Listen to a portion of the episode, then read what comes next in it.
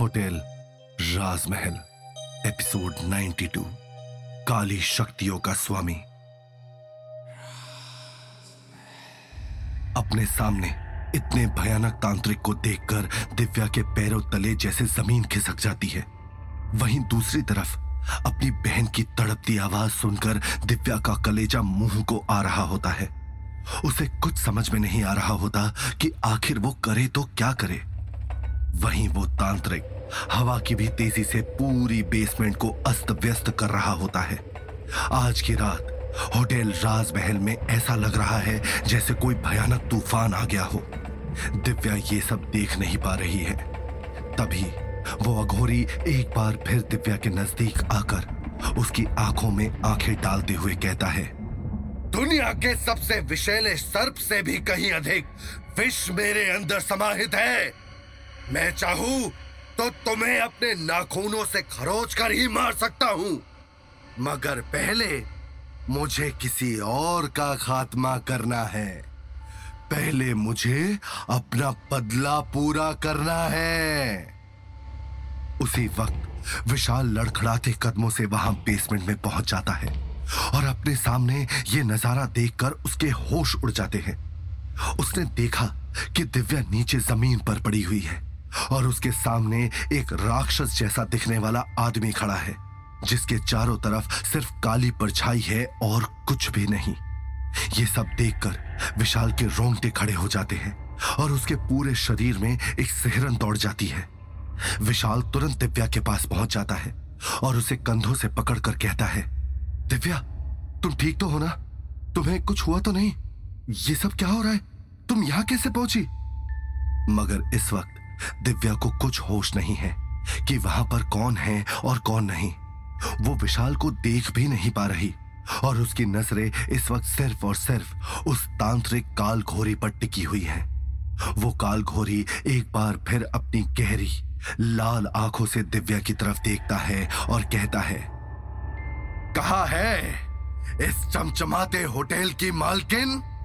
कहा है वो खूबसूरत रूप वाली मल्लिका? उसे मेरे पास लेकर आओ। नहीं तो मैं तुम दोनों को भी उसी तरह कैद कर लूँगा, जैसे मैंने तुम्हारी बहन को किया है। छोटी छोटी छोटी छोटी, बचा ले मुझे। बचा ले मुझे नहीं नहीं, छोड़ दो मुझे दो मुझे। एक बार फिर काव्या की रोती बिलखती चीखें उस पूरे कमरे में गूंजने लगती है। दिव्या रोते रोते कसकर विशाल के हाथ को पकड़ लेती है और मुश्किल से कुछ बोलने की कोशिश करती है। विशाल विशाल विशाल विशाल मेरी बहन विशाल उन्हें बचा लो विशाल मेरी बहन। मगर विशाल का ध्यान इस वक्त उस अघोरी तांत्रिक पर है। वो जानता है कि इस वक्त वो कुछ भी नहीं कर सकता इसीलिए वो तुरंत दिव्या को पकड़ता है और उससे कहता है, दिव्या, हमें जल्द से जल्द यहाँ से निकलना होगा, नहीं तो हम लोग भी मारे जाएँगे। लेकिन विशाल मेरी बहन! दिव्या की आँखों में आँसू हैं और वो इस वक्त कैसे भी करके अपनी बहन की जान बचा लेना चाहती है। मगर विशाल ने उसे समझाते हुए कहा, मैं तुमसे वादा करता हूँ कि मैं तुम्हारी बहन को ज़रूर आज़ाद करा लूँगा, लेकिन इस वक्त हमें तुरंत यहाँ से निकलने की ज़रूरत है। जाओ। लेकर आओ अपनी बालकिन को। लेकर आओ उसे।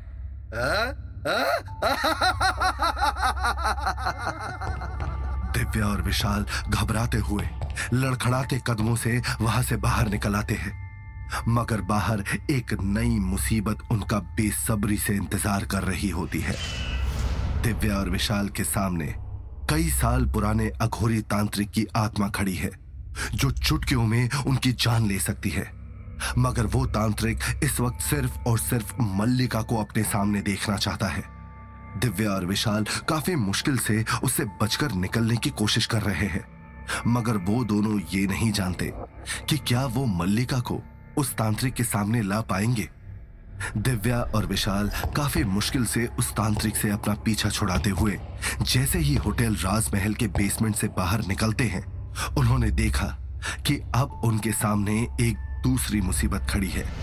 वो दोनों लड़खड़ाते हुए कदमों से जैसे ही सीढ़ियों से ऊपर आए, तभी उन्होंने देखा कि हॉल के बीचों बीच झूमर के ठीक नीचे मल्लिका खड़ी है। मल्लिका के बाल हवा में उड़ रहे हैं और उन्हें ठीक से उसका चेहरा नहीं दिख रहा। विशाल और दिव्या एक दूसरे को संभालते हुए तुरंत उसकी तरफ़ आगे बढ़ने लगे। और विशाल ने मल्लिका को देखकर उससे कहा मल्लिका जी अच्छा हुआ आप हमें यहीं पर मिल गई। हम आपके पास ही आ रहे थे। एक बहुत बुरे तांत्रिक की आत्मा पता नहीं कहाँ से बेसमेंट में आ गई है और उसने पूरे होटल राजमहल में हुड़दंग मचा दिया है। हम दोनों जैसे तैसे अपनी जान बचा के आए हैं, मगर वो बार बार आपका नाम ले रहा है। इससे पहले कि विशाल अपनी बात पूरी कर पाता तभी अचानक से उसकी नज़र मल्लिका के चेहरे पर पड़ी, जो गुस्से से तमतमाया हुआ है। उसकी आँखों में गुस्सा साफ़ नज़र आ रहा है, और वो गुस्से से सिर्फ़ दिव्या को घूर रही है। उसे इतना नाराज़ देखकर विशाल ने आगे कुछ बोलना ठीक नहीं समझा। मल्लिका धीमे कदमों से दिव्या के पास आई और उससे कहा, ये क्या किया तुमने? मल्लिका की गरजती हुई आवाज़ सुनकर दिव्या और विशाल एक बार को सकपका गए। उन्हें समझ में नहीं आया कि मल्लिका क्या कहने की कोशिश कर रही है। वो दोनों हैरानी से एक दूसरे के चेहरे को देखने लगे। अब आप क्या कह रही हैं मल्लिका जी? विशाल ने हैरानी से मल्लिका की तरफ़ देखकर पूछा। मुझसे क्या पूछ रहे हो विशाल? इससे पूछो। पूछो इससे कि इसने बेसमेंट में क्या किया है? ये कहते हुए मल्लिका ने एक पल को भी अपनी नज़रें दिव्या के चेहरे से नहीं हटाई। उसकी ये बातें विशाल नहीं समझ पा रहा है, मगर दिव्या ने उसकी बातें सुनकर तुरंत अपना चेहरा नीचे झुका लिया। वो जानती है कि आज उसने जो कुछ भी किया है, उसका नतीजा अच्छा नहीं होने वाला। विशाल ने एक पल को दिव्या की तरफ़ देखा और पूछा, क्या हुआ दिव्या? तुम ऐसे चुप क्यों खड़ी हो? लेकिन दिव्या अपना सर झुका लेती है, मगर विशाल को उसके सवाल का कोई जवाब नहीं देती। इस लड़की के मुँह से कुछ भी नहीं निकलेगा। मैं बताती हूँ तुम्हें, क्या किया है इसने? इसने आज बिना सोचे समझे एक सालों पुरानी दुष्ट आत्मा को आज़ाद कर दिया है। इसकी वजह से वो खूंखार तांत्रिक जिसे हमने कई सालों पहले बेहद मुश्किल से कैद किया था। आज वो एक बार फिर हमें परेशान करने के लिए हमारी ज़िंदगी में आ चुका है। उस तांत्रिक की बात करते हुए, देखते ही देखते मल्लिका का चेहरा गुस्से से अचानक से लाल हो गया। उसकी आँखें एकदम बड़ी हो गई और आँखों का रंग खून की तरह लाल पड़ गया। उसके हाथ के नाखून अचानक से बहुत ज़्यादा लंबे हो गए। ये सुनकर विशाल भी बहुत ज़्यादा हैरान हो गया। लेकिन मल्लिका को गुस्से में देखते हुए उसने उसे समझाते हुए कहा मल्लिका जी, आप प्लीज़ शांत हो जाइए। मैं जानता हूँ कि आपको इस वक्त बेहद गुस्सा आ रहा है, लेकिन जो मुश्किल इस वक्त हमारे सामने आई है, हमें उसे काबू में कैसे करना है, हमें ये सोचना चाहिए। मगर मल्लिका ने गुस्से में चिल्लाते हुए कहा, गुस्सा ना करो। तुम जानते भी हो कालतूरी कौन है। तुम जानते हो कि वो कितना शक्तिशाली है। इस लड़की ने अच्छा नहीं किया। बिल्कुल भी अच्छा नहीं किया। आखिर में दिव्या ने मल्लिका की तरफ़ देखते हुए कहा, आखिर मैं कैसे चुप रह सकती थी? मेरी बहन काव्या वहाँ पर कैद थी। वो रो रही थी, तड़प रही थी। मुझे पुकार रही थी और बेहद दर्द में थी। मुझे कैसे भी करके अपनी बहन को वहाँ से बचाना ही था। और मैं अपनी बहन काव्या को इस तांत्रिक के चुंगल से छुड़ाकर ही रहूँगी। काव्या का नाम सुनकर एक पल को मल्लिका के चेहरे के हाव भाव बदल गए। वो कुछ देर के लिए सोच में पड़ गई। वो जानती है कि अब दिव्या को सब कुछ सच सच बताने का वक्त आ चुका है। उसने दिव्या की तरफ़ देखा और गुस्से में कहा मैं जानती हूँ जानती हूँ मैं कि काव्या वहाँ पर कैद है। और मैं ये भी जानती हूँ कि तुम उसे बचाने के लिए बेसमेंट में गई थी। मगर उस संदूक को खोलने से पहले तुम्हें एक बार सोच लेना चाहिए था। तुमने बहुत बड़ी गलती कर दी है, जिसका नतीजा बिल्कुल भी अच्छा नहीं होगा। तुमने जाने अनजाने काव्या को छुड़ाने की चाहत में अपने साथ साथ विशाल को भी एक बड़ी मुसीबत में डाल दिया है, जिसमें तुम दोनों को अपने जान तक गंवानी पड़ सकते है। मल्लिका की बातें सुनकर दिव्या काफ़ी ज़्यादा हैरान हो गई। तो क्या इसका मतलब ये है कि मल्लिका उसकी बहन को जानती है?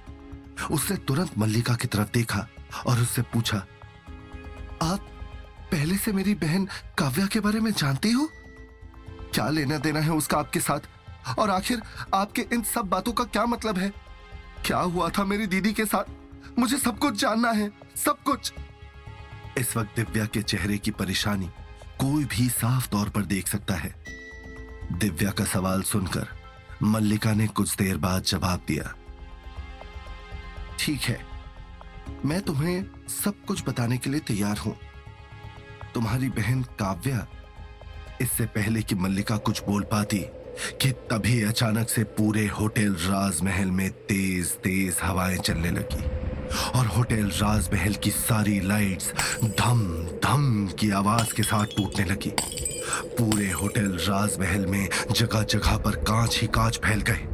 आसमान जो अब तक पूरी तरह से साफ़ था, उस पर तेज बिजली कड़कने लगी और बादलों की गड़गड़ाहट की गूंज पूरे होटल में फैल गई।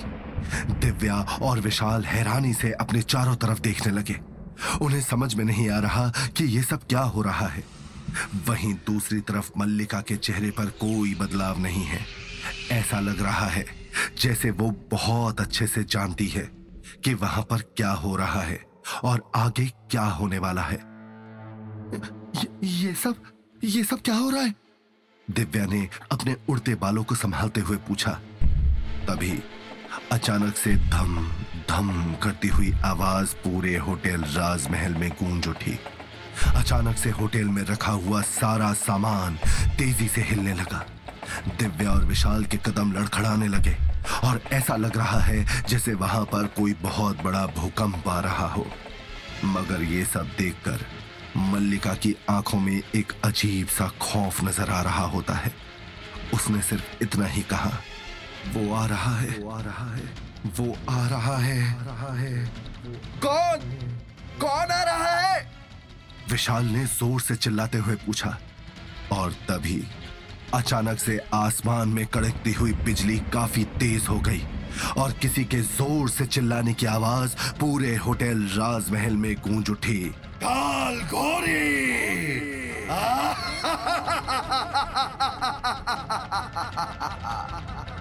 तभी दिव्या और विशाल ने पीछे मुड़कर देखा और उनके होश फाख्ता हो गए।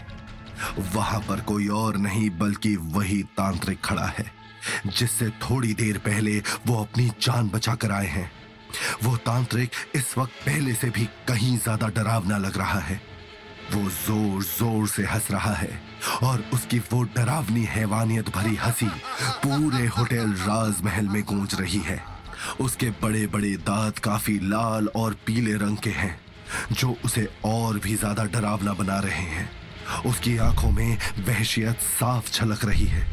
उसके कदमों की धम धम की आवाज़ से पूरा होटल राजमहल काँप रहा है।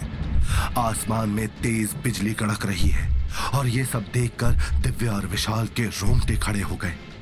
तभी उन्होंने देखा कि काल घोरी अपनी आँखों में हवस लिए मल्लिका के बदन को लगातार घूरता ही जा रहा है। उसकी आँखों में इस वक्त सिर्फ़ और सिर्फ़ मल्लिका के जिस्म को पा लेने की तड़प नज़र आ रही है। जैसे कि वो उसके जिस्म का भूखा हो। उसकी चाहत लिए वो बरसों से उस संदूक में कैद रहा हो। और अगले ही पल मल्लिका के जिस्म को घूरते हुए ही उस अघोरी तांत्रिक ने कहा, अरे मल्लिका, तुम तो आज उतनी ही खूबसूरत हो। जितनी सात साल पहले थी। मैं तो सालों से तुम्हारी ही प्रतीक्षा कर रहा था। मुझे तो लगा था, तुम मुझे इस तरह उस संदूक में बंद देख नहीं पाओगी और आखिर में मुझे छुड़ा ही लोगी। मगर तुमने भी मुझे बेहद इंतज़ार करवाया। कालखोरी ने आते ही सबसे पहले मल्लिका को देखते हुए कहा, उसकी आँखों की हैवानियत, उसकी नफरत को साफ़ साफ़ बयां कर रही है। काल घोरी के सामने आते ही अचानक से मल्लिका का पूरा रूप बदलने लगा। उसकी आँखों में गुस्सा साफ़ साफ़ दिखाई देने लगा और उसका चेहरा एक बार फिर से डरावना होता चला गया। उसके शरीर से जहाँ तहां से खून टपकने लगा और मांस के लोथड़े लटकने लगे। उसके हाथों में जगह जगह से हड्डियाँ निकलने लगी, जो दिखने में बेहद भयानक लग रहे हैं। उसके चेहरे पर चमड़ी का नामो निशान तक नहीं है, और उसके लंबे काले बाल उसकी कमर से होते हुए उसके पूरे शरीर को ढक रहे हैं, जिसे देखकर ऐसा लग रहा है, मानो उसके आसपास एक काले रंग की परछाई खड़ी हो। दिव्य और विशाल ये सब देखकर थर थर कांपने लगे। उन्होंने मल्लिका का यह रूप पहले कभी नहीं देखा था। काल घोरी की बात सुनकर मल्लिका ने कोई जवाब नहीं दिया तो उसने आगे कहा, पिछली बार तुमने मुझे झांसा देकर उस संदूक में कैद कर दिया था, मगर अब की बार तुम मेरा कुछ नहीं बिगाड़ सकती जानती हो क्यों? है? जानती हो? क्योंकि आज तुम्हारे होटल राजमहल की वो आत्माएँ मेरे कब्जे में है।